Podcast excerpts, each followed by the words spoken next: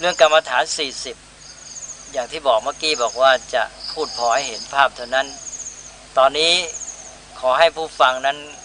ก็ฟังแบบผ่านๆไป ไม่ต้องเอาใจใส่มากนักกับเรื่องชื่อศัพท์ต่างๆ ซึ่งอาจจะทำให้จำยาก ถ้าไปตั้งใจมากกับศัพท์เหล่านี้แล้ว ก็จะทำให้เกิดความสับสนได้ ขอให้เป็นการฟังผ่านๆหูไป พอให้เห็นภาพอย่างที่กล่าวเบื้องต้น ถ้าต้องการรายละเอียดจริง ๆ ก็ มีหนังสือมีตำรับตำราสำหรับค้นคว้าได้ แล้วก็เริ่มตั้งแต่หมวดที่หนึ่งก็คือกสินสิบกสินสิบเมื่อกี้บอกแล้วว่าเป็นของสำหรับเอามาเพ่ง เพ่งเพื่อจริงจูงจิตให้เป็นสมาธิ ความจริงกสินนั้นแปลว่าทั้งหมดคำว่าทั้งหมดนี่หมายความว่าเอาของอย่างนั้นมาจัดเข้าในรูปที่เราจะมองเห็นทีเดียวหมดเลย เมื่อมองเห็นหมดแล้วก็เห็นเป็นอันหนึ่งอันเดียว มันจะได้ช่วยจิตให้เป็นสมาธิได้นี่กสินโดยมากเนี่ยจะเป็นของที่เราจัดทำขึ้น ไม่ใช่ของตามธรรมชาติ แม้ว่าท่านจะให้หลักการไว้ว่าจะใช้ของตามธรรมชาติก็ได้ แต่ว่ามีข้อไม่สะดวกหลายประการ คือว่าที่เราต้องจัดทำกสินขึ้นมาโดยเฉพาะนี่ก็เพราะว่าหนึ่งก็เพื่อความสะดวก ของนั้นเราจะได้ติดตัวไป เก็บไว้กับตัวเราจะใช้ปฏิบัติเมื่อไรก็ออกมาใช้ได้ ถ้าเป็นของธรรมชาติอย่างกสินที่เพ่งดินเพ่งน้ำเราก็ต้องออกไปมองดินมองน้ำนั้น แล้วก็อีกประการหนึ่งก็คือรูปร่าง แล้วก็อาการลักษณะของสิ่งนั้นจะไม่เป็นไปตามที่เอื้ออำนวยเกื้อกูลต่อการปฏิบัติ เพราะว่าสิ่งที่ใช้เป็นอารมณ์กสินนี่ยจะต้องเป็นของที่ล้วน เป็นของบริสุทธิ์อย่างนั้นอย่างเดียว อย่างถ้าเราไปเพ่งดินตามธรรมชาติ อาจจะมีอะไรปะปนอยู่ แล้วก็ไม่เรียบร้อยกสินที่ท่านต้องการนั้นเป็นของบริสุทธิ์เป็นของวัตถุยิงอย่างเดียวล้วน แล้วก็เรียบทำซะอย่างที่ว่าถ้าเป็นดินก็จัดให้เรียบเป็นหน้ากลองเลยเพราะนั้นของตามธรรมชาตินี่เป็นไปได้ยากก็เลยนิยมว่าจัดทำขึ้น ซึ่งสิ่งที่จัดทำสำหรับให้เพ่งเนี่ยโดยมากก็จะมีขนาดท่านบอกว่า หนึ่งคืบสี่นิ้ว ขนาดหนึ่งคืบสี่นิ้วนี่ ถ้าหากว่า เทียบกับมาตราปัจจุบันนี้ ก็ประมาณหนึ่งฟุต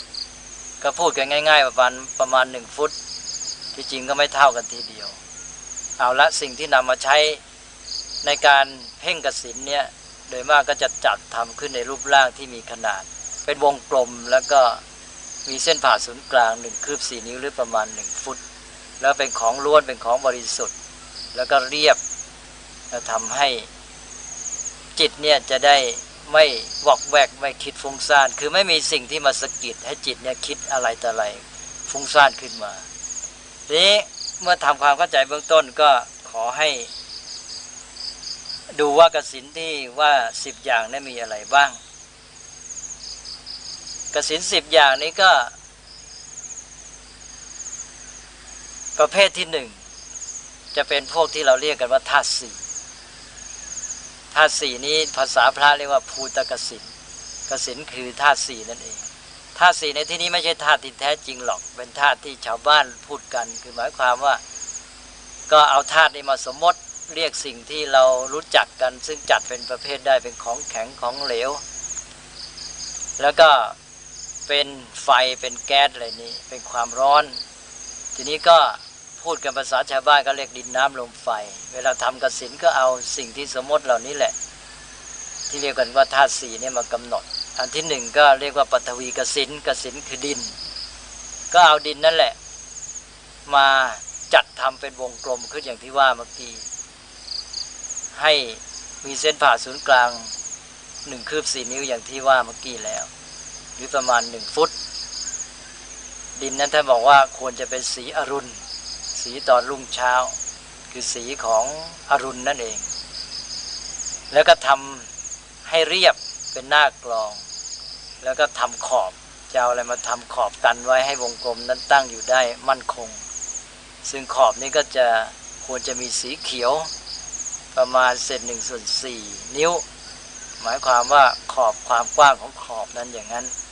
ความหนาของขอบขนาดนั้น เพื่อจะให้เป็นส่วนที่ช่วยให้ตัวกระสินคือดินนั้นเด่นชัดขึ้นมา แล้วก็เพ่งมองไปที่ดินเนี้ยซึ่งสายตาทอดไปวางอยู่ข้างหน้ามันจะพอดี สายตาจะมองเห็นทีเดียวหมด แล้วนี่ก็เพ่งที่ดินเนี่ยจนกระทั่งว่า ภาพดินที่จัดไปวงกลมนั้นติดตาหลับตามองเห็น อันนั้นก็เป็นการเริ่ม ในการเจริญภาวนาที่เรียกว่าทำกสินแต่นี้ตอนนี้อาตมาจะไม่พูดวิธีปฏิบัติ ก็จะพูดได้เห็นแนววิธีนิดหน่อย ก็แปลว่านี่คือกสินที่หนึ่งปฐวีกสินเอาดินมาจัดขึ้น ถ้าไม่เพ่งของที่จัดทำขึ้นก็ไปเพ่งของธรรมชาติเช่นลานดิน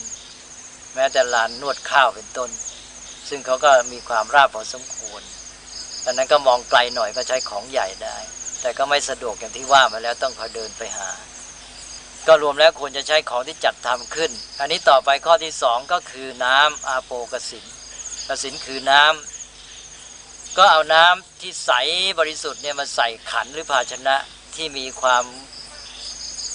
กว้าง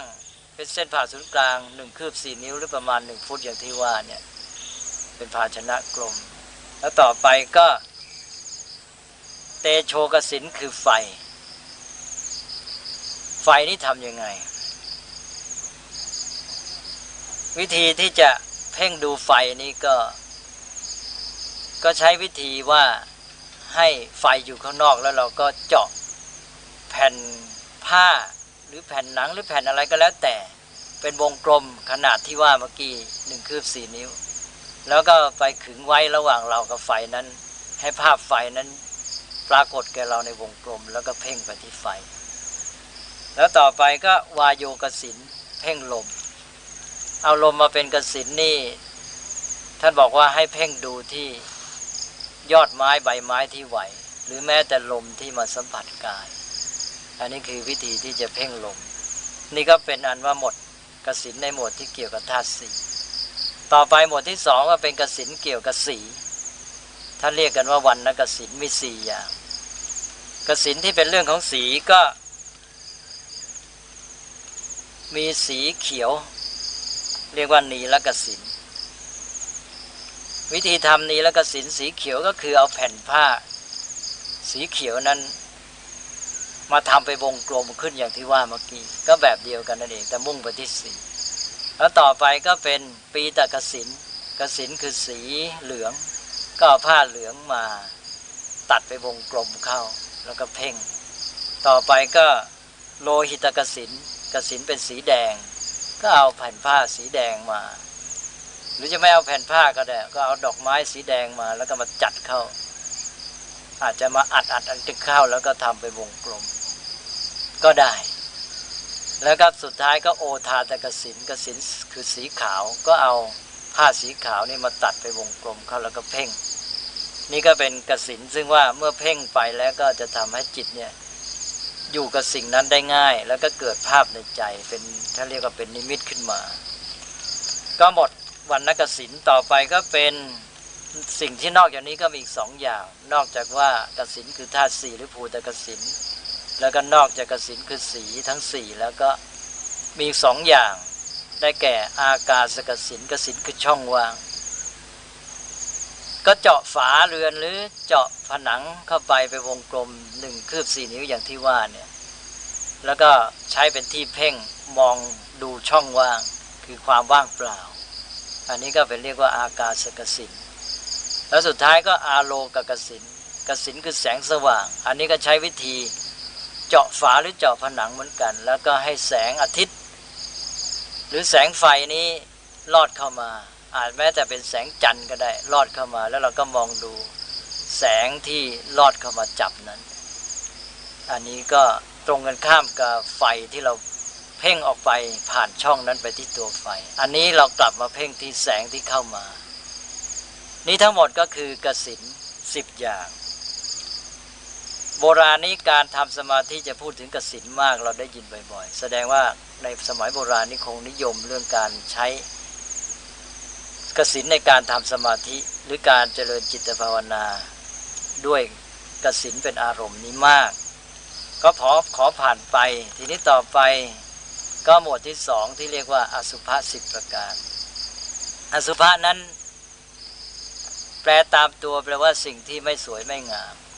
แต่ว่าในที่นี้ใช้ในความหมายจำกัด สิ่งที่ไม่สวยไม่งาม ในที่นี้จำกัดว่าเป็นศัพท์วิชาการ หมายถึงซากศพ แล้วก็ที่ว่าเป็นสิบก็คือซากศพที่เปลี่ยนแปลงไปอยู่ในสภาพต่างๆกัน หมายความว่าคนตายแล้วร่างกายนี้จะเปลี่ยนไปเป็นระยะระยะ แล้วก็เอาซากศพที่อยู่ในระยะต่างๆเนี่ยมาใช้เป็นอารมณ์สำหรับพิจารณาคือเป็นกรรมฐานเพื่อจะทำให้จิตเกิดสมาธิขึ้น เวลาพิจารณาซากศพแล้วก็ดูซากศพไป ในใจก็พูดว่าในใจ พูดถึงสภาพศพอย่างนั้น เพื่อให้จิตเนี่ยจะได้อยู่กับสิ่งที่เราเพ่งมอง เป็นการที่ว่าช่วย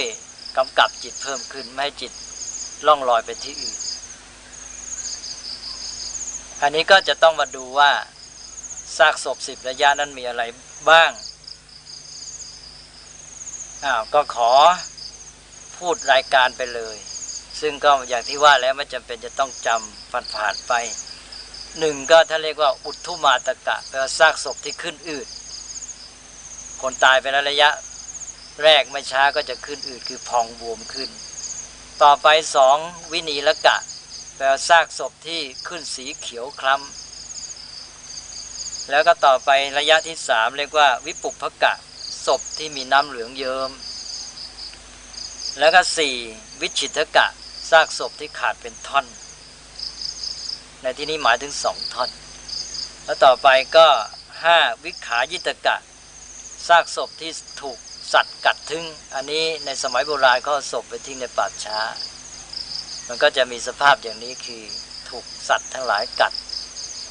แต่ในสมัยปัจจุบันนี้จะหาได้ยากเพราะฉะนั้นกรรมฐานแบบนี้บางทีก็สภาพชีวิตสังคมปัจจุบันก็ทำให้เราไม่มีโอกาสใช้ ต่อไปก็วิคิตกะแปลว่าศพที่กระจุยกระจาย แยกเป็นส่วนๆชิ้นส่วนต่างๆกระจายกระจายกันออกไป แล้วต่อไปก็หัตตวิคิตกะแปลว่าศพที่ถูกสับเป็นท่อนๆแล้วก็โลหิตกะศพที่มีเลือดอาบลำดับที่ 9 ปุลวกะศพที่หนอนขึ้นคลาคล่ำศพที่เป็นนอน แล้วก็สุดท้ายสิบอธิกะ ซากศพที่เหลือแต่ร่างกระดูกหรือโครงกระดูก คือเป็นโครงกระดูกหรือเป็นกระดูกเป็นท่อนก็ได้ นี่แหละทั้งหมดเนี่ยนำมามาใช้พิจารณาได้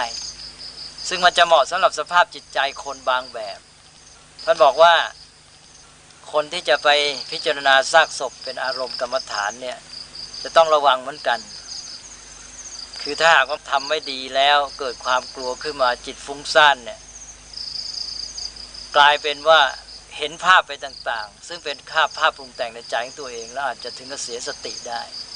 ท่านก็เลยบอกว่าเวลาจะไปปัดช้า ไปพิจารณาซากศพเนี่ยถ้ากลัวผีควรจะไปกันสองสาคนแล้วไปพิจารณาด้วยกัน แล้วถ้ายังมีวิธีอีกบอกว่า เวลาพิจารณาให้ยืนตรงนั้นทำอย่างนั้นเช่นว่าไม่ยืนเหนือลมไม่ยืนใต้ลมอะไรต่างๆ เป็นต้นเนี่ยอันนี้ก็เป็นวิธีการซึ่งเรียกว่าเป็นเทคนิคละ พื่อจะให้การภาวนานั้นได้ผล แต่ท่านยังมีบอกไว้อย่างหนึ่งบอกแม้ว่า คนอาจจะกลัวผี แต่ว่าคนที่กลัวผีนี่แหละ กลับพิจารณาอสุภะเนี่ยได้ผลดีกว่าคนไม่กลัว เพราะอะไรเพราะว่าภาพมันติดตา คือการพิจารณาเพื่อให้เกิดสมาธินี้สิ่งที่ต้องการอย่างหนึ่ง คือสิ่งที่ท่านเรียกว่านิมิต นิมิตก็คือภาพที่เกิดขึ้นในใจของเรา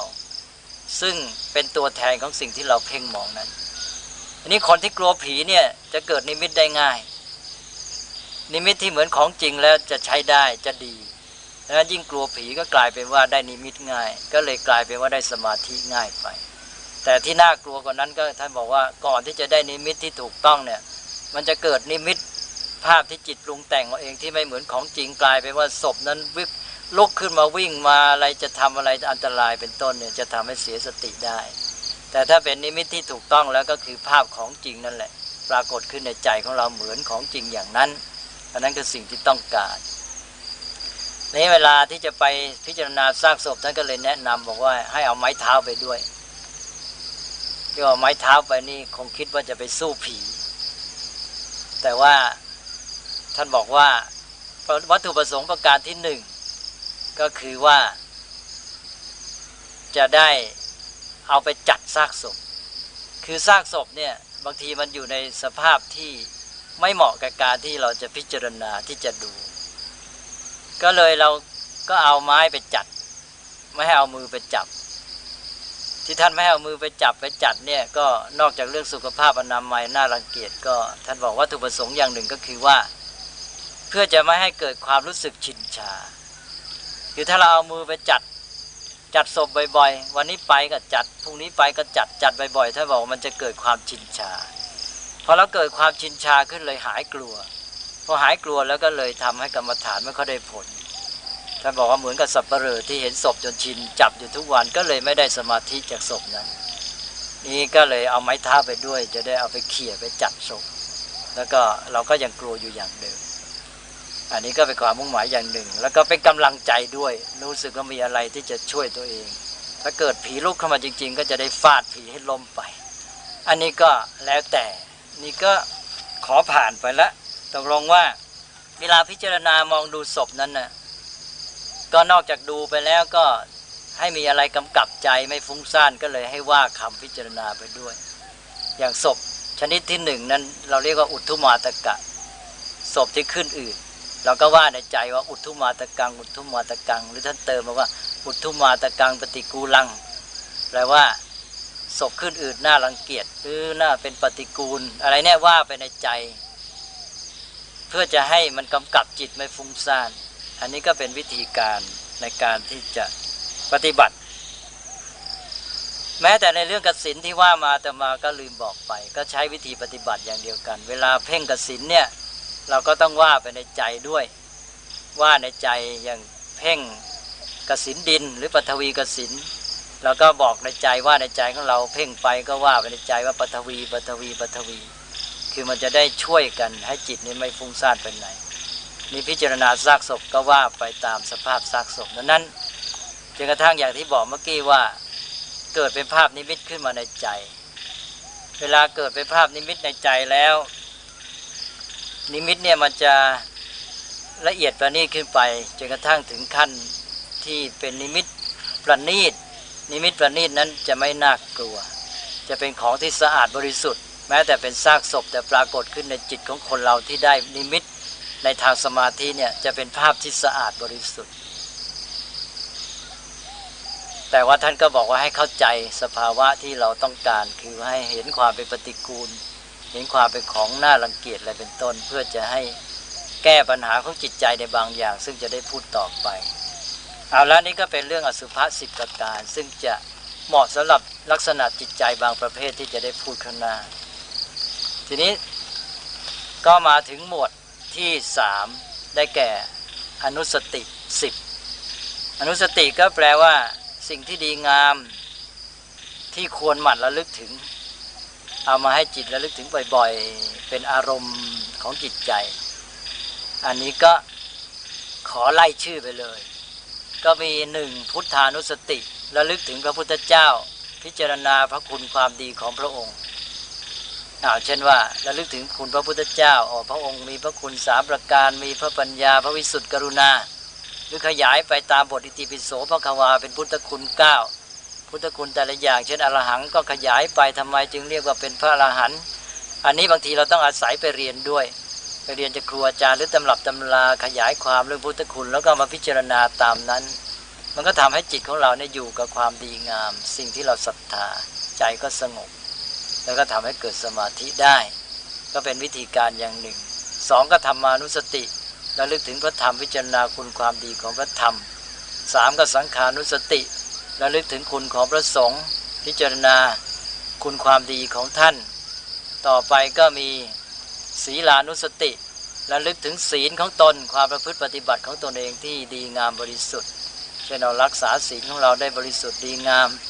ระลึกถึงศีลของตนที่ตนประพฤติได้ก็เป็นการสำรวจตัวเองด้วย เป็นการเตือนใจตัวเองไปด้วย ให้ทำสิ่งที่ดีงามแล้วก็เมื่อระลึกขึ้นมาแล้วทำดีเราประพฤติดีบริสุทธิ์ เกิดปิติขึ้นมาก็ทำให้เกิดสมาธิได้ เกิดความอิ่มใจสบายใจ ต่อไปก็จาคานุสติระลึกถึงการเสียสละการบริจาคก็ระลึกถึงว่าเราได้ทำทานได้ให้ทานไป แล้วก็ระลึกถึงความเผื่อแผ่เสียสละ คุณความดีนี้ที่มีในใจของเราเนี่ยเรามีความเสียสละเอื้อเฟื้อเผื่อแผ่ระลึกขึ้นมาแล้ว ใจก็จะได้มีปีติอย่างที่ว่าเมื่อกี้ก็เป็นทางทำให้ใจสงบ แล้วก็ต่อไปข้อที่ 6 เทวตานุสติระลึกถึงเทวดา การระลึกถึงเทวดานี่ไม่ใช่หมายความว่าไประลึกถึงเทวดาองค์นั้นองค์นี้เก่งอย่างนั้นอย่างนี้มีฤทธิ์มีปาฏิหาริย์แต่ระลึกในแง่ว่า เทวดาท่านนั้นมีคุณความดีอย่างนี้อ๋อแล้วก็นึกมาเทียบในตัวเอง บอกคุณความดีนี้มีในตัวเราไหมเราก็มีคุณความดีนี้ที่ทำให้เป็นเทวดาอย่างนั้นเหมือนกัน ก็ให้น้อมมาหาตัวเอง คือแทนที่จะนึกถึงเทวดานั้นวิเศษวิโสอย่างไรกลับไปนึกถึงคุณความดีของเทวดา แล้วก็นำมานึกน้อมเข้ามาในตนเองว่า คุณความดีที่ทำให้เป็นเทวดาอย่างนั้นมีในตนเอง มันเป็นการระลึกที่แก้ปัญหาจิตใจ คือเปลี่ยนแนวทางความคิดของคนไม่ให้ไปยุ่งกับเรื่องที่จะไปเกิดโลภะ ไปหวังการดลบันดาจากเทวดา หรือเกิดความหลงงมงายไปฝากชะตากรรม แต่ให้มองมาในแง่สิ่งที่ตนจะต้องทำพอระลึกถึงเทวดา ก็แทนที่จะไปลึกในทางอื่นก็ลึกถึงสิ่งที่ตนจะต้องทำต่อไป คือคุณความดีที่ต้องบำเพ็ญอันนี้ก็เป็นเรื่องการระลึกถึงเทวดาในทางที่ถูกต้อง เป็นวิธีการพุทธศาสนา เพราะว่าคนนี้เชื่อเทวดากันมากยิ่งสมัยโบราณด้วย เราก็ชักจูงจิตคนให้มาในทางที่ถูกต้อง ต่อไปก็มรณสติระลึกถึงความตาย อันนี้ก็ระลึกถึงเรื่องของธรรมดาของชีวิตที่ชีวิตของทุกคนรวมทั้งตัวเราเนี่ยโดยเฉพาะตัวเรานี่ก็ต้องมีความตายเป็นเรื่องธรรมดาเราระลึกแล้วเราจะได้มีความไม่ประมาทเร่งทำความดีไม่ปล่อยเวลาให้ล่วงไปเปล่า และอีกอย่างหนึ่งก็จะได้ไม่หลงในชีวิต ไม่ระเริงในการดำเนินชีวิต ไม่หลงไปทำความชั่ว จะได้ทำชีวิตให้มีคุณค่า อันนี้การระลึกถึงความตาย อย่างน้อยก็ทำให้เกิดจิตใจที่สงบได้ ถ้าระลึกถึงอย่างถูกต้องเกิดความเข้าใจความจริงของชีวิต ก็สงบจากกิเลส ต่อไปก็ข้อที่ 8 ก็กายคตาสติ สติระลึกถึงที่ไปในกายของตัวเอง หมายความว่าสตินี้ เหมือนกับเดินไปในตัวของเรานี่แหละ ระลึกไปไปในตัวของเราเนี่ย ในตัวของเรามีอะไรบ้าง ร่างกายของเราประกอบด้วยอะไร คนเรานี่มองแต่สิ่งภายนอก บางทีไม่เคยนึกเลยถึงตัวเราเอง นึกถึงชีวิตของเราโดยเฉพาะสิ่งที่หยาบที่สุดก็คือร่างกาย ก็มองก่อนในการทำกรรมฐานอย่างง่าย ๆ ก็มาใช้สติเนี่ยระลึกถึงร่างกายของเราอ๋อในกายของเรามีอะไรเนาะระลึกขึ้นไปแล้วก็มีอาการ 32 หรือจะแบ่งแบบปัจจุบันก็แล้วแต่โบราณนี้ท่านแบ่งเป็นอาการ 32 ประกอบด้วยอะไรบ้าง ผมขนเล็บฟันหนังเนื้อเอ็นกระดูกเยื่อในกระดูกเป็นต้น มากมายหลายอย่างอ๋อชีวิตร่างกายของเรา มันก็ประกอบด้วยสิ่งเหล่านี้เท่านั้นเอง ก็เราจะได้ทำให้ตัดความรุ่มหลงโมเมาต่างๆทำให้จิตสงบไปได้ด้วย แล้วก็การที่จิตอยู่กับสิ่งเหล่านี้ แม้แต่ว่าไม่เกิดผลในทาง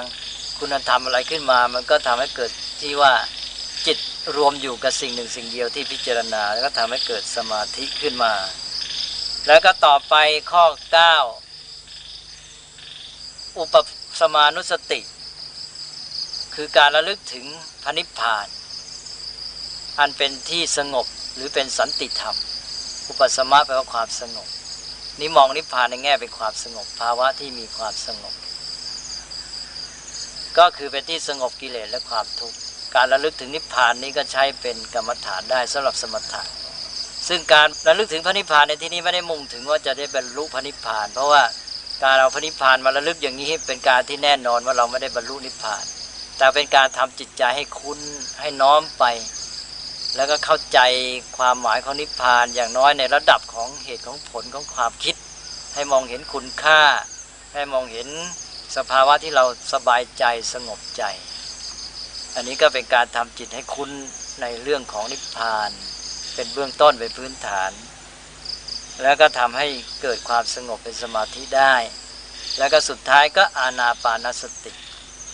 อันนี้จะได้ยินกันมากที่สุด ก็คือระลึกถึงลมหายใจเข้าออก ใช้สติกำหนดลมหายใจเข้าออก อย่างที่ว่าหายใจเข้ายาวก็รู้ว่ายาวหายใจเข้าสั้น ก็รู้ว่าหายใจเข้าสั้นอะไรเป็นต้น อันนี้ก็เป็นรายละเอียด ที่จะต้องพูดในกรณีอื่นในที่อื่น แต่ว่าก็คือสาระกำหนดลมหายใจ อันนี้ก็ใช้กันมากอันนี้ก็ทั้งหมดนี้เรียกว่าอนุสติสิบประการ จะมีข้อสังเกตหน่อย บอกว่าในอนุสติสิบเนี่ยมีอยู่สามข้อที่เป็นลงท้ายสติเฉยๆไม่ลงว่าอนุสติ คือส่วนมากจะลงว่าอนุสติ เช่นพุทธานุสติธรรมานุสติสังขานุสติ แต่มีสามข้อลงสติเฉยๆ ได้แก่อะไรบ้างก็มีมรณสติระลึกถึงความตาย กายคตาสติ สติที่ไปในกาย แล้วก็อานาปานสติ สติกำหนดลมหายใจเข้าออกทำไมใช้แค่สติ ก็อธิบายได้ว่า เพราะว่าสิ่งเหล่านี้ที่เรากำหนดในกรณีนี้มันเป็นของหยาบของปรากฏเด่นชัด มองเห็นทีเดียวเลย หรือเป็นรูปธรรม อย่างอาณาปานสติเนี่ยเป็นลมหายใจเนี่ยมันเป็นของที่เคลื่อนไหว เป็นของหยาบกระทบที่จมูกเป็นต้น มันก็เลยใช้แค่สติไม่ต้องใช้คำว่าอนุ ซึ่งแปลว่าตามหมัน ตามหมันระลึกไม่ต้องคอยเอาใจตามไปแล้วก็หมันระลึกขึ้นมาให้เป็นภาพ อย่างพุทธานุสตินี่เป็นของละเอียดประณีตยิ่งพระนิพพานอุปสมานุสติ เป็นของละเอียดประณีตนี่ มีความกว้างขวางลึกซึ้งยากที่เราจะเอาจับมามาวางให้จิตมองเป็นอันเดียวได้ มันไม่เป็นภาพที่ชัดเจนเหมือนของที่พิระหยาบหยาบเป็นรูปธรรม เพราะฉะนั้นท่านใช้คำว่าอนุสติ อันนี้ก็ขอให้เข้าใจในความหมายนี้ด้วย ตกลงว่ากายคตาสติสติไปในกายก็มองพวกอวัยวะต่างๆ มรณสติลึกถึงความตายก็นึกได้ปุ๊บปั๊บทันที อานาปานสติก็ของปรากฏอยู่กับตัว ชัดๆอยู่อันนี้ก็เป็นอันว่าใช้แค่สติ อันนี้ก็เป็นข้อสังเกตอย่างที่หนึ่งทีนี้อยากจะย้ำนิดหนึ่งบอกว่าอนุสติเนี่ยเป็นสิ่งที่ว่าดีงามที่ควรระลึกมันเหมาะที่จะใช้ เราทำให้ใจสบาย เวลาเราระลึกถึงอนุสติเช่นพุทธานุสตินี่ทำให้ใจสบาย ไม่คิดฟุ้งซ่านและเป็นของที่เกี่ยวข้องกับชีวิตของเรา หรือเกี่ยวความเชื่อถือของเราเนี่ยเราก็เอามาใส่ในใจของเราพิจารณาให้เป็นประโยชน์ ไม่ต้องไปเที่ยวจัดหาสิ่งของภายนอก ไม่ต้องจัดเตรียมอะไร ไม่ต้องมายุ่งในการเก็บงำอย่างกสินเนี่ยยุ่ง ต้องจัดต้องเตรียม ต้องมีที่เก็บอะไรต้องระวังรักษา แต่ว่าพวกอนุสตินี่นึกขึ้นมาเมื่อไรก็ได้ อันนี้ก็เป็นสิ่งที่สะดวกอย่างหนึ่ง แล้วก็อย่างที่กล่าวเมื่อกี้เนี่ย เวลาระลึกขึ้นมาแล้วมันเป็นเครื่องสำรวจตนเองบ้างเตือนใจตัวเองบ้าง เตือนใจเราให้ทำความดีบ้าง หรือว่าสำรวจตัวเองว่าเราได้ทำความดีไว้ อย่างนั้นหรือเปล่าอะไรต่างๆ เหล่านี้มันก็จิตมั่นคงแน่นอยู่กับความดีงาม อย่างศีลานุสติ จาคานุสติ เหมือนกับสำรวจจิตใจความเผื่อแผ่อบอ้อมอารีสำรวจศีลความประพฤติปฏิบัติของเราไปด้วย เตือนใจให้ทำสิ่งนั้นยิ่งขึ้นไป แล้วก็อย่างที่บอกเมื่อกี้เช่นเทวตานุสติเนี่ยก็เป็นการชักความคิดมาในทางที่ถูกต้อง เมื่อเชื่อเรื่องเทวดาหรือนึกถึงเรื่องเทวดาบ่อยแทนที่จะเป็นนึกในแง่ของฤทธิปาฏิหาริย์อะไรหรือการที่จะฝากโชคชะตาสิ่งเหล่านั้นไปขออำนาจโดนบันดาลอะไรต่างๆ ก็ไม่เอาละไปมองในแง่คุณธรรมของท่าน แล้วก็สิ่งที่เราจะต้องทำก็คือคุณความดี ในตัวเราเองที่จะทำให้เป็นเทวดาอย่างนั้น อันนี้ก็เข้าหลักกรรมนั่นเอง ก็น้อมเข้ามาสู่หลักกรรม แล้วอย่างอุปัสมานุสตินั่นก็ จะทำให้เราเนี่ยมีความคุ้นเคยกับสิ่งที่เป็นเป้าหมายของพระพุทธศาสนาทำให้เรามีความรู้สึกว่ากลมกลืนขึ้น มีความเข้าใจมากขึ้นจิตน้อมไปในสิ่งนี้ในทางที่ดีงามที่เป็นความสุขสบาย เพราะว่าบางทีเรานึกถึงนิพพานเป็นนึกในทางที่ไม่ถูกต้องทำให้ใจปฏิเสธความจริงนั้นนิพพานในความหมายนั้นก็มีหลายอย่างความหมายหนึ่งก็คือเป็นความสงบ ภาวะที่จิตใจสงบสบาย ซึ่งคนเรานั้นความสุขนั้นไม่จะเกิดจากการที่หาสิ่งปลนเปลือตาหูจมูกลิ้นอย่างเดียว คนเราได้มากนี่เป็นนึกถึงเรื่องความสุขจากการหาสิ่งของมาปลนเปลือประสาทสัมผัส ให้ตาดูหูฟัง รูปสวยๆเสียง เพราะๆอะไรเป็นต้น แต่ว่าความสุขของเราเนี่ยไม่ได้อยู่กับสิ่งเหล่านี้เสมอไป แล้วก็บางทีบางครั้งก็กลายเป็นเฟ้อกลายเป็น ไม่สบายใจกับสิ่งเหล่านี้เหมือนกัน เขาเรียกว่าอืดเฟอ้อขึ้นมา บางครั้งคนเราก็ต้องการความสุขแบบอื่นและความสุขแบบอื่นที่อยู่ในใจเนี่ยเป็นพื้นฐานของการที่จะมีความสุขอย่างแท้จริงกับสิ่งที่เอามาปลนเปลือประสาทสัมผัสด้วย อย่างคนธรรมดานี่ความสุขอย่างอื่นที่ไม่ใช่ต้องอาศัยสิ่งมาบำรุงบำเรอตาหูจมูกลิ้นก็มียกตัวอย่าง เช่นว่าอย่างเรานอนหลับสบายสบาย บางทีมีคนมาปลุกบอกว่าทำอาหารเสร็จแล้ว อาหารอร่อย เชิญไปรับประทานแหมกำลังหลับสบายสบายถูกปลุกขึ้นมาทั้งๆทที่เขาบอกอาหารอร่อยมาตั้งไว้แล้ว ไม่เอาบอกว่าเดี๋ยวเดี๋ยวไม่เอาอย่าเพิ่งอย่าปลุกขอหลับต่อ แสดงว่าตอนนี้เห็นว่าหลับสบายดีกว่า มีความสุขจากการหลับมากกว่าการที่ไปกินอาหารนั้นรสอร่อยได้ซ้ำไป ซึ่งในชีวิตคนธรรมดาก็มี แต่ถ้ามาเทียบความสุขนิพพานกับหลับเดี๋ยวจะกลายเป็นขี้เกียจไป ต้องเทียบอย่างอื่น เทียบอย่างอื่นเช่นว่าคนเรามีสุขภาพดีร่างกายแข็งแรงเนี่ยความมีร่างกายแข็งแรงเนี่ยมันเป็นไม่มีโรคภัยแค่เจ็บ มันเป็นความสุขอยู่ในตัวเขาจึงเรียกว่าสุขภาพ แล้วเป็นความสุขพื้นฐานด้วย ถ้าหากว่าเราไม่มีความสุขของกายที่ไร้โรคเรียกว่ามีสุขภาพดีแล้วเนี่ย มันอาจจะกลายเป็นว่าทำให้เราเนี่ยไม่สามารถหาความสุขได้กับสิ่งที่เราเรียกว่า เอามาบำรุงบำเรอเหล่านั้นนะโทรทัศน์เรื่องราวภาพสวยงามเสียงไพเราะอะไรต่างๆ ถ้าเกิดเป็นป่วยเป็นโรคร่างกายสูญเสียสุขภาพไปแล้วสิ่งเหล่านั้นไม่ให้ความสุขที่แท้จริงได้เลย ไม่อยากเอาเบื่อหน่าย เพราะฉะนั้นต้องมีความสุขของสุขภาพ ความไร้โรคในเป็นฐาน ความสุขของนิพพานนั้นก็เหมือนความสุขจากการไร้โรคนั่นเองซึ่งเป็นทั้งความสุขในตัวเองด้วย แล้วก็เป็นพื้นฐานในการที่จะมีความสุขกับสิ่งอื่นด้วย เพราะฉะนั้นเราจะต้องมีความสุขประเภทนี้ไว้เป็นฐานของจิตใจ เพื่อจะได้ว่ามีความสุขภายในเมื่อไม่มีสิ่งภายนอก แล้วก็เป็นฐานในการที่จะสวยความสุขภายนอกได้อย่างเต็มอิ่ม อันนี้ก็เป็นข้อคิดต่างๆ ในเรื่องเกี่ยวกับ อนุสติอ้อแล้วก็ข้อสุดท้ายได้กล่าวแล้วอานาปานสติ อันนี้เป็นที่นิยมมาก เพราะมีข้อดีหลายอย่าง คือว่าลมหายใจเนี่ยมีอยู่กับตัวทุกคนใช้เมื่อไหร่ก็ได้ ไม่ต้องไปหาไม่ต้องไปเตรียม นึกจะทำกรรมฐานอานาปานสติเมื่อใดทำได้ทันที ที่ไหนก็ได้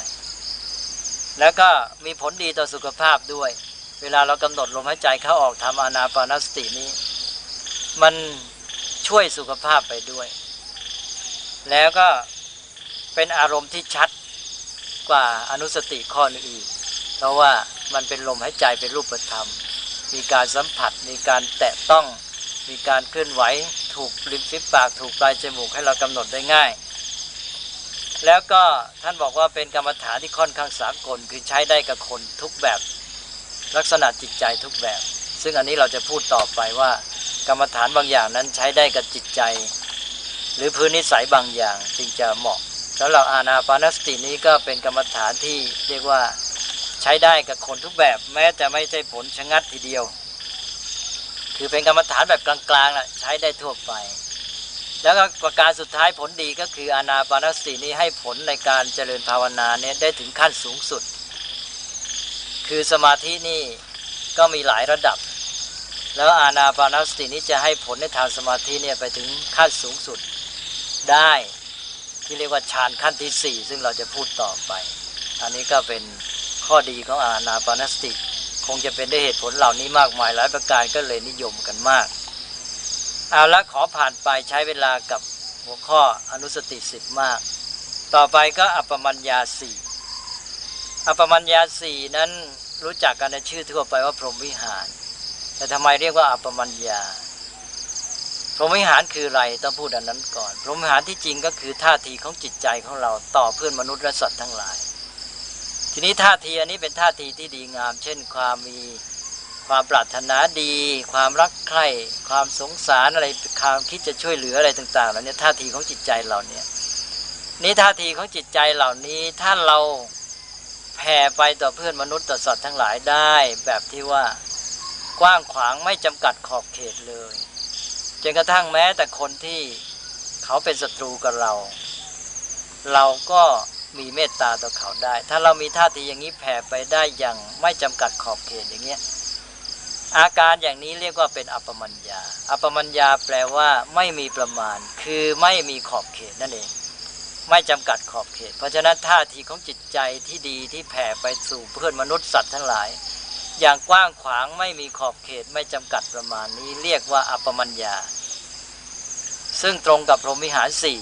ที่เรียกพรหมวิหารนั่นเรียกในฐานะที่เป็นธรรมประจำใจของบุคคลผู้ประเสริฐเหมือนอย่างพรหมถ้าใครมีธรรมสี่ประการนี้ในใจก็เหมือนกับเป็นพระพรหมแต่พรหมในที่นี้ก็หมายถึงบุคคลที่ดีงามประเสริฐ มีจิตใจยิ่งใหญ่กว้างขวางเหมือนอย่างพระพรหมหรือมีจิตใจประเสริฐนั่นเอง อันนี้ก็เลยตกลงว่าเรียกได้สองอย่าง พรหมวิหารกับอัปมัญญา อันเดียวกันจะใช้ในความหมายคนละแบบ ทีนี้พรหมวิหารนี้ก็ขอตั้งข้อสังเกตอีกอย่างหนึ่งว่า บางทีเราใช้ในความหมายที่แปลไป ในวงการสังคมไทยนี้ใช้ธรรมะเหล่านี้ในความหมายที่คลาดเคลื่อนไปไม่น้อย อย่างเราบอกว่าพรหมวิหารเป็นธรรมประจำใจของพระพรหม เราก็มองไปในแง่ว่าผู้ใหญ่ควรจะมีธรรมเหล่านี้เช่นเมตตาเราก็เลยมองว่าเมตตาเป็นธรรมะของผู้ใหญ่ ที่จริงนั้นทุกคนจะต้องปฏิบัติเมตตาทั้งนั้น เมตตาคือไมตรี ความรักความปรารถนาดีต่อการความต้องการให้ผู้อื่นมีความสุข ไม่ใช่เป็นของที่ผู้ใหญ่จะมีต่อผู้อื่นต่อเด็ก ผู้เด็กก็ต้องมีต่อผู้ใหญ่ ผู้ใหญ่ก็ต้องเมตตา ผู้เด็กก็ต้องเมตตาต่อผู้ใหญ่ เช่นเดียวกับที่ผู้ใหญ่เมตตาต่อเด็ก ในทางธรรมะนั้นข้อปฏิบัติบางอย่างท่านบอกว่าคฤหัสถ์ปฏิบัติต่อพระสงฆ์ด้วยเมตตาอ้าวคฤหัสถ์ชาวบ้านก็ต้องมีเมตตาต่อพระสงฆ์เพราะอันนี้มันเป็นความหมายของท่าทีของจิตใจที่ปรารถนาดีต่อกัน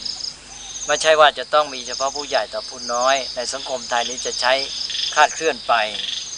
ความเป็นผู้ใหญ่ในที่นี้หมายถึงความมีจิตใจใหญ่กว้างขวางนั่นเอง และบางข้อนี่เราถึงก็เข้าใจผิดเลย รือมางั้นก็ไม่รู้ไม่เข้าใจ เช่นอย่างคำว่าอุเบกขาเนี่ย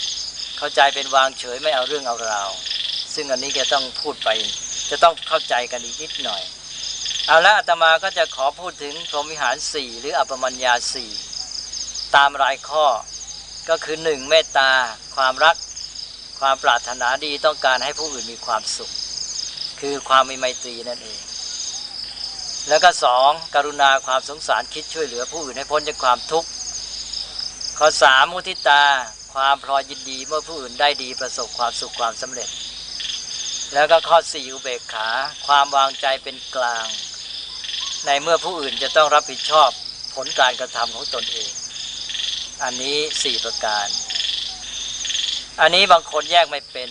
เช่นเมตตากับกรุณาแยกกันไม่ออก ก็เลยจะขอแยกให้ชัดเจน วิธีแยกง่าย ๆ ก็คือมองดูที่ สัตว์อื่นหรือคนอื่นที่เราจะเมตตากรุณาต่อเขา เรามองเอาคนอื่นสัตว์อื่นนี้เป็นหลักในการแยกสี่ข้อนี้ ก็จะได้ความอย่างนี้ ถ้าคนอื่นเขาอยู่ในภาวะเป็นปกติอยู่สบายๆไม่มีปัญหาอะไร อยู่ในสภาวะเป็นปกตินี้เรามีเมตตา คือมีความรักความปรารถนาดีมีไมตรี ต่อไปเมื่อเขา เกิดความเดือดร้อนเป็นทุกข์นี่เพื่อนมนุษย์คนอื่นนี่เกิดความเดือดร้อนเป็นทุกข์นี่สภาวะที่สองแล้วตอนนี้แหละจะมีกรุณาการุณาก็คือสงสารคิดช่วยเหลือ นี่เราจะแยกได้ชัดเจนระหว่างเมตตากรุณา เมตตาใช้กับคนที่เป็นปกติ กรุณาใช้กับคนที่เดือดร้อนเป็นทุกข์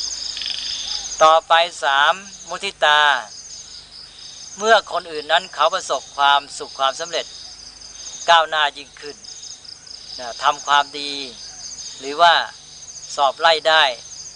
ทำงานได้เลื่อนขั้น ได้เป็นผลความดีของเขา เราก็พลอยยินดีด้วย อันนี้เรียกว่ามุทิตา มุทิตาใช้กับคนที่เขาได้ในทางบวก เมตตานี่ใช้กับคนปกติ ไม่บวกไม่ลบ พอลบเป็นกรุณา พอบวกเป็นมุทิตา นี้ต่อไปอุเบกขาใช้เมื่อไร อ้าวใช้ในกรณีที่คนอื่นนั้น เขาจะต้องรับผิดชอบตัวเองละจะต้องรับผิดชอบการกระทำของเขา เพื่อเขาจะได้ฝึกฝนพัฒนาตัวเอง หรือเป็นเรื่องของความยุติธรรม อันนี้เราวางใจเป็นกลางเรียกว่าอุเบกขา บางทีก็แปลกันว่าวางเฉย เช่นอย่างเขาทำความผิดมา ต้องให้ความยุติธรรม ต้องพิจารณาไปตามกฎตามเกณฑ์หรือว่า เช่นว่าพ่อแม่ดูลูก เวลานั้นลูกจะต้องพัฒนาตัวเองต้องรู้จักรับผิดชอบตัวเอง ถ้าเราไปช่วยเขาเขาจะทำอะไรไม่เป็น ในกรณีนี้ใช้อุเบกขา ต้องวางใจเป็นกลาง ถ้าไปมัวเมตตากรุณาอยู่กลัวลูกจะเจ็บกลัวลูกจะล้ม ลูกก็เดินไม่เป็นลูกก็ทำการบ้านไม่ได้เป็นต้นนะถ้าทำอะไรก็กลัวลูกจะไม่สบายไปหมด รักไปหมด รักใช้ความรักผิด เลยลูกไม่โตสักที หรือว่าเช่นว่าลูกเขาไปมีครอบครัวแล้ว เขาต้องรับผิดชอบครอบครัวของเขาพ่อไม่รักมากเกินไปไปก้าวไก่แทรกแซงในชีวิตครอบครัวเขา เพราะความรักนั่นแหละ จะทำให้เกิดปัญหาแก่ครอบครัวเขา แล้วเกิดปัญหาความสัมพันธ์ระหว่างพ่อแม่กับลูกด้วย อย่างนี้เรียกว่าอุเบกขาไม่เป็น อุเบกขานี้ใช้ในกรณีต้องรักษาธรรมะสามข้อในรักษาคน ข้อที่สี่นี้รักษาธรรมะคือความถูกต้องดีงาม แล้วก็ต้องใช้ปัญญาสามข้อต้นนั้นไม่ค่อยต้องใช้ปัญญาใช้ความรู้สึกได้ แต่ข้อที่สี่เนี่ยต้องใช้ปัญญารู้ว่าเมื่อไหร่จะต้องวางทีเฉยดูไปก่อน ให้เขารับผิดชอบตัวเองได้ อันนี้ก็คือหลักธรรมสี่ประการ อันนี้จะขยายความสี่ข้อนี้นิดหน่อยในสิ่งที่ควรจะพูดก็ข้อสังเกตบางประการอย่างเมตตาเป็นข้อที่หนึ่งเนี่ยท่านก็บอกว่าบางทีก็ มันไปมีสิ่งที่คล้าย ๆ กันซึ่งทำให้เข้าใจผิด แล้วก็เสียแทนที่จะเป็นเมตตาก็เป็นอื่น ถ้าเมตตานั้นเสียท่านเรียกว่าเป็นวิบัติ เมตตาวิบัติเมื่อเกิดอะไรขึ้น เมื่อเกิดเสน่หาขึ้นมา คือแทนที่จะเป็นความรักปรารถนาดีในฐานะเป็นบุคคลหนึ่ง แต่ว่าเกิดความรักติดพันเป็นส่วนตัวขึ้นมา อันนี้เรียกว่าเกิดเสน่หา อันนี้ก็เรียกว่าคาดเคลื่อนจากเมตตาแล้วเป็นวิบัติของเมตตาไป ฉะนั้นก็ต้องระวัง แล้วสมบัติของเมตตาก็คืออะไรระงับความพยาบาทระงับความขัดเคืองแค้นใจอะไรต่างๆ ได้ทำให้ไม่มีจิตคิดร้ายต่อผู้อื่นทำให้มีการมองในแง่ดี อันนี้ตกลงว่าการใช้เมตตานั้นมุ่งที่จะทำให้จิตใจเป็นจิตใจที่มีความรักไม่คิดร้ายไม่มองคนในแง่ร้ายเป็นต้น แต่ต้องระวังไม่ให้เกิดเสน่หาเป็นการรักส่วนตัว และในการแผ่เมตตานั้นข้ามีข้อสังเกตว่า ให้เริ่มต้นแผ่เมตตาแก่ตนเองก่อนทำไมจึงแผ่เมตตาแก่ตนเองก่อนแผ่ให้คนอื่น อันนี้ก็มีหลักเหตุผลว่า เป็นการสอดคล้องกับธรรมชาติของมนุษย์เพราะมนุษย์นั้นรักตนเองมากกว่าคนอื่น ถ้าพูดไปในทางจิตลึกซึ้งแล้วบอกว่าคนที่รักตัวเองไม่เป็นจะรักคนอื่นไม่ได้หรือรักไม่รักตนเองจะรักคนอื่นไม่เป็นด้วยท่าให้ยอมรับความจริงให้รักตนเอง ให้แผ่ขอโทษรักไม่รักตนเองรักอยู่แล้ว ให้แผ่เมตตากับตนเองก่อนอื่นทีนี้การแผ่เมตตากับตนเองนี้ก็สนองความต้องการที่มีตามธรรมชาติด้วยทำให้จิตนั้นไม่พร่องถ้ามัวไปแผ่เมตตากับคนอื่น พร้อมที่ในตัวเองก็ยังเป็นปมเป็นพร่องอยู่ ก็จะเกิดปัญหาได้ ในประการหนึ่งที่สำคัญท่านบอกว่า การที่มีเมตตาต่อผู้อื่นเนี่ยจะเกิดขึ้นได้ เมื่อเอาตัวเข้าเปรียบเทียบ เมื่อรู้จักความรักในตัวเอง รู้จักความปรารถนาความสุขของตัวเองแล้วเนี่ยจะเข้าใจผู้อื่นแล้วก็มีเมตตาต่อผู้อื่นได้ง่ายพูดง่าย ๆ ว่าเมตตาจิตต่อผู้อื่นเกิดง่ายขึ้น เมื่อเอาตัวเองเป็นที่เปรียบเทียบ พอตัวเองเปรียบเทียบว่าเราต้องการความสุข เราปรารถนาความสุข เราจะเข้าใจผู้อื่นและมีเมตตาต่อผู้อื่นได้ง่าย ท่านก็เลยให้แผ่เมตตากับตนเองก่อน ต่อจากแผ่เมตตาต่อตนเองแล้ว ก็แผ่ไปสู่บุคคลอื่นๆ ซึ่งจะแยกได้เป็นสี่พวก พวกที่หนึ่งให้แผ่เมตตาไปยังคนที่รักก่อน คนที่รักเราชอบใครก็แผ่เมตตาไปให้คนนั้น ต่อไปก็แผ่เมตตาไปต่อคนที่รักมากอย่างยิ่งรักเป็นพิเศษ คนที่รักทั่วๆไปก่อน แล้วก็รักเป็นพิเศษ แล้วต่อจากนั้นก็แผ่เมตตาไปให้กับคนที่เป็นกลางๆที่เฉยๆ แล้วสุดท้ายก็แผ่เมตตาไปยังคนที่มีเวรกัน ถ้าเป็นศัตรูกันคนที่ไม่ชอบกันนี่เอาไว้สุดท้าย พอยากมากท่านบอกว่าถ้าแผ่เมตตาไปให้แก่ศัตรูนี่มันคอยจะเกิดโทสะมาแทนที่จะเกิดเมตตา เพราะฉะนั้นยากมากถ้าเมื่อไรแผ่เมตตากับคนที่เป็นศัตรูคนมีเวรกันได้สำเร็จท่านบอกว่า นี่คือการทำลายเขตแดนที่กีดกันเมตตาออกแล้ว พอทำลายเขตแดนนี้ออกไปได้ก็เป็นอัปปมัญญา ไม่จำกัดขอบเขตไม่มีประมาณ แล้วจะนำจิตไปสู่สมาธิได้ง่ายขึ้น เอาละอันนี้อาตมาก็เอามายกตัวอย่างให้ดู คือให้เห็นแง่มุมต่างๆ บางประการที่ควรจะรู้เท่านั้น ในพุทธศาสนานี่เราย้ำเรื่องเมตตามาก เพราะเป็นคล้าย ๆ ว่าสภาพจิตพื้นฐาน ที่มันมีผลดีทั้งกับตนเอง และกับการอยู่ร่วมสังคมมนุษย์ด้วย คือในพื้นใจตัวเองเมื่อมีเมตตาก็ใจตัวเองก็เย็นสบายทำให้เป็นใจที่พร้อมที่ง่ายที่จะก้าวหน้าไปในการปฏิบัติทำอื่นๆได้ และพร้อมกันนั้นมันก็เป็นพื้นใจในการที่จะอยู่ร่วมกับคนอื่นในสังคมที่มีสันติสุขด้วย เพราะฉะนั้นเราก็จะมีการนิยมแผ่เมตตากันบ่อยไม่ว่า เวลาเราสวดมนต์บางทีเราก็มีการแผ่เมตตาด้วย หรือนั่งสมาธิก่อนนั่งบ้างหลังบ้าง ก็มีการแผ่เมตตากัน แต่การแผ่เมตตานี่พอว่ากันไปชินๆบางทีก็เลยสักแต่ว่าว่าไป คือแผ่เมตตาคำแผ่เมตตาออกจากปากไปไม่ซึมเข้าในใจ คือมันออกไปจริงๆอะมันออกจากปากเราไป เมตตามันออกจากปากก็เลยหลุดหายไปเลย มันไม่ซึมเข้าไปในใจ ทีนี้ทำยังไงปากว่าเมตตา แต่ว่าตัวเมตตานั้นจะซึมเข้าในใจด้วย อันนี้ก็คือต้องทำใจตามไปด้วย นั้นก็มีปัญหาเหมือนกันถ้าเราว่าแผ่เมตตากันไปชินชาก็เลยว่าแต่ปาก ก็ต้องทำใจให้ตามให้มีเมตตาขึ้นจริง ถึงกับวางกันเป็นแบบทีเดียวเช่นบอกว่าสัพเพสัตตา อเวราโหนตุอภยาปัชชาอนีคาสุขีอัตตานังปริหารันตุ แล้วแถมยังมีคำแปลอีก อันนี้ก็สุดแต่ว่ากันไป นี่ซึ่งเวลาเข้าปฏิบัติเจริญภาวนาก็คงจะมีการแผ่เมตตาด้วย ต่อไปข้อที่สองกรุณานี่ขอพูดสั้นๆนิดเดียวกรุณานี้ก็ ถ้าหากว่าทำสำเร็จถ้าเรียกว่าเป็นสมบัติ สมบัติของกรุณาก็คือว่าระงับการเบียดเบียนระงับการข่มเหงผู้อื่น เรียกว่าระงับวิหิงสาได้ ก็เป็นอหิงสานั่นเอง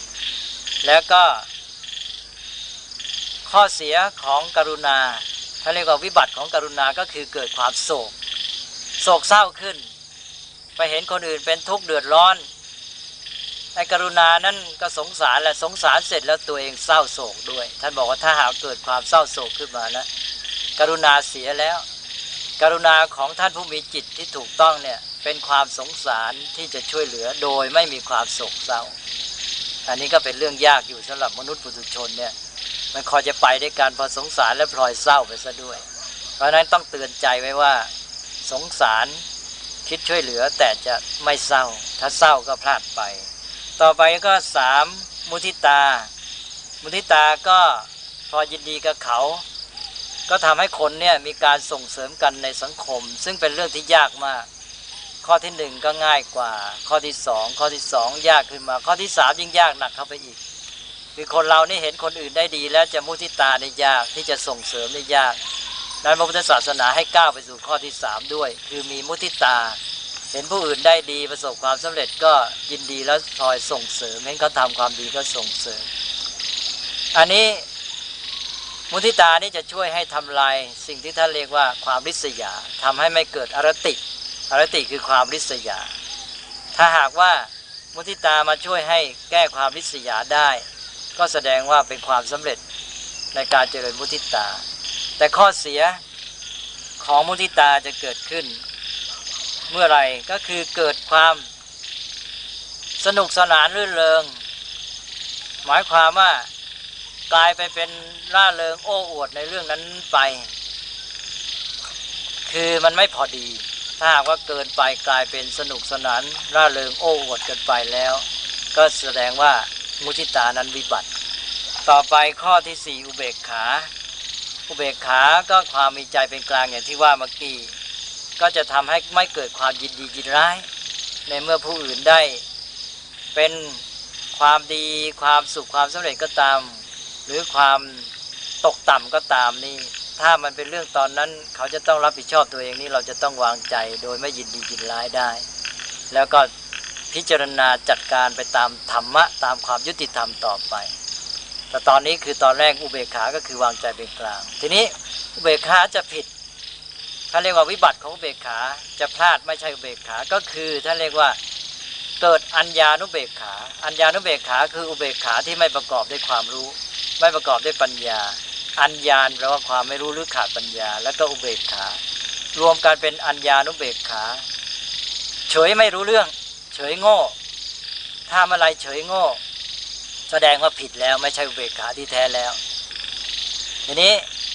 คนทั่วไปเนี่ยมักจะมองอุเบกขาแบบอุเบกขาไม่เอาเรื่องหรือไม่รู้เรื่อง เพราะนั้นไม่ใช่อุเบกขาที่เราต้องการ ไม่ใช่ธรรมะถ้าเมื่อไรเกิดอัญญานุเบกขาคือเฉยโง่ เฉยไม่รู้เรื่อง เฉยไม่เอาเรื่อง แสดงว่าผิดแล้วอุเบกขาที่แท้นั้นจะต้องประกอบด้วยปัญญา แล้วก็วางทีเฉยดูเพื่อให้เขารับผิดชอบตัวเอง แต่คนอื่นนั้นเขาต้องการการรับผิดชอบตัวเอง แล้วเขาจะได้พัฒนาตัวเองได้ฝึกตัวเองได้ อันนี้ก็เป็นเรื่องที่ควรจะทราบเกี่ยวกับเรื่องหลัก ที่เรียกว่าอัปปมัญญาสี่ประการก็ขอผ่านไป ต่อไปก็เข้าสู่หมวดที่ห้าอาหารเรปฏิกูลสัญญา การกำหนดหมายความเป็นปฏิกูลในอาหาร อาหารที่เรากินนี่แหละ บางทีก็ท่านก็แนะนำเหมือนกันบางคนนี่ให้พิจารณาอาหารเห็นเป็นปฏิกูล อันนี้ท่านบอกว่าเหมาะสำหรับการใช้แก้ความติดในรสบางคนนี่ติดรสอาหารมากเกินไป ให้พิจารณาเห็นอาหารเป็นปฏิกูล ซึ่งถ้าพิจารณาโดยเทือแท้แล้ว เราก็มองเห็นความเป็นปฏิกูล และท่านก็แนะนำวิธี วิธีที่จะพิจารณาไว้เนี่ยมากมายเหมือนกัน ในที่นี้ก็จะไม่กล่าวถึงตกลงว่าจะช่วยให้ถอนความติดรสอาหารได้ แล้วก็เป็นพื้นในการที่จะเข้าใจสภาวธรรมตามเป็นจริงได้ด้วย แล้วต่อไปก็จะตุธาตุวัฏฐานเป็นหมวดที่ 6 ก็คือการกำหนดพิจารณาร่างกายของเราเนี่ยเห็นว่าเป็นที่ประชุมของธาตุสี่อย่างที่ว่ามาแล้ว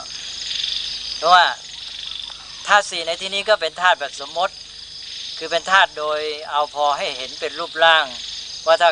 อวัยวะหรือส่วนอะไรในร่างกายของเราที่มันเป็นพวกประเภทที่อยู่ในประเภทที่เป็นของแข็ง เป็นเนื้อเป็นหนังก็เป็นปัทวีเป็นดิน ถ้าหากว่าเป็นของเหลว เป็นน้ำก็เรียกว่าเป็นอาโปธาตุธาตุน้ำถ้าหากว่าเป็นความร้อนก็เรียกว่าเตโชธาตุถ้าหากว่าเป็นลมเป็นแก๊สก็เรียกว่าเป็นวายโยธาตุ นี่เรามองร่างกายของเราพิจารณาให้เห็นว่า อ๋อ มันก็เป็นเพียงการประชุมเข้าของธาตุสี่ภาวะต่างๆในร่างกายเนี่ย ก็เป็นเรื่องของจำแนกไปแล้วก็เป็นธาตุสี่เท่านั้นเอง เมื่อเราเห็นความจริงอย่างนี้แล้วเราจะได้ไม่มีความลุ่มหลงโมเมาในชีวิตในร่างกายของเรา แล้วก็เป็นทางของการเข้าใจความจริงต่อไปก็เป็นทางที่จะลดกิเลสความโลภความโกรธตลอดไปจนทั้งถึงความหลง แล้วต่อไปหมวดสุดท้ายก็อรูปสี่อรูปสี่นี้ก็คือภาวะในอรูปฌานซึ่งเป็นฌานชั้นสูงแล้วหรือเป็นเป็นอารมณ์ หรือเป็นกรรมฐานพิเศษสำหรับฌานชั้นสูง ซึ่งในที่นี้ไม่จำเป็นจะต้องรู้จัก เพราะฉะนั้นเมื่อว่ากันไปแล้วเนี่ยในกรรมฐาน 40 นี้กรรมฐานที่เราควรจะต้องรู้จักกันอย่างแท้จริง ที่เราจะมาเลือกได้ปฏิบัติได้เนี่ยมันมีแค่ 36 เท่านั้นเอง 36 อย่างแรก แต่ข้อสุดท้ายหมวดสุดท้าย 4 อย่าง เรายังไม่อยู่ในฐานะที่จะมาปฏิบัติได้ เพราะต้องไปถึงฌานชั้นสูงซะก่อน แต่เพราะมันเป็นอารมณ์เป็นกรรมฐาน ก็ต้องเอามารวมไว้ในหมวดนี้ด้วย แต่ให้เข้าใจอย่างที่ว่ามันนี้ ก็แปลว่าเราจะเลือกกรรมฐานอย่างใดอย่างหนึ่งใน 36 อย่างแรก แล้วก็มาให้จิตกำหนดพิจารณา จนกระทั่งว่าจิตนี้ อยู่กับสิ่งนั้นอยู่กับอารมณ์นั้น หรือเรียกว่ากรรมฐานนั้นเป็นอันหนึ่งอันเดียวต่อเนื่องกันไป ก็เรียกว่าได้สมาธิประสบความสำเร็จในการเจริญกรรมฐาน อันนี้อาตมาได้พูดมาในเรื่องกรรมฐาน 40 หรือเรียกเต็มว่าวิธีทำภาวนา วิธีทำจิตภาวนา โดยเลือกจากกรรมฐาน 40 เนี่ยก็กินเวลายาวนานมาก คิดว่าจะตัดตอน ตอนต่อไปนี้เป็นตอนที่สำคัญคือตอนที่จะมาเลือกแหละเพราะเราบอกว่าโดยเลือกจากกรรมฐาน 40 เมื่อกี้นี้พูดถึงตัวกรรมฐาน 40นี่ต่อไปก็จะต้องพูดถึงเรื่องการเลือก เรามีหลักเกณฑ์ในการเลือกอย่างไร ก็เป็นหัวข้อต่อไปที่จะพูดสำหรับตอนนี้อาตมาคิดว่าจะขอยุติไปช่วงหนึ่งก่อน แล้วก็เมื่อถึงเวลาสมควรแล้วก็จะได้พูดต่ออยู่ในหัวข้อเดียวกันนี้เป็นตอนต่อไป ว่าด้วยหลักเกณฑ์ในการเลือกกรรมฐานใน 40 อย่างนั้นว่า จะใช้วิธีการกำหนดหรือเลือกอย่างไรสำหรับคราวนี้ก็ขอยุติไว้เพียงเท่านี้ก่อนขอเจริญพร